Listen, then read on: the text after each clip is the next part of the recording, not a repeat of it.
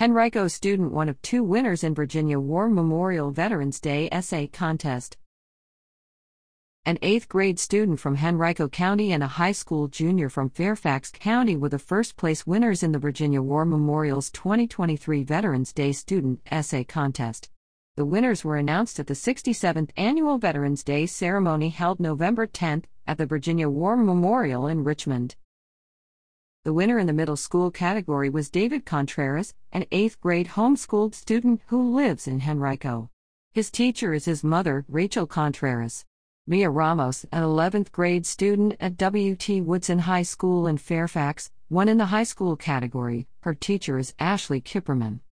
The annual competition was open to middle and high school age students residing in Virginia and enrolled in public or private schools or homeschooled. The essay topic for the 2023 competition was a Virginian who served in the military during the Korean War era who inspires me.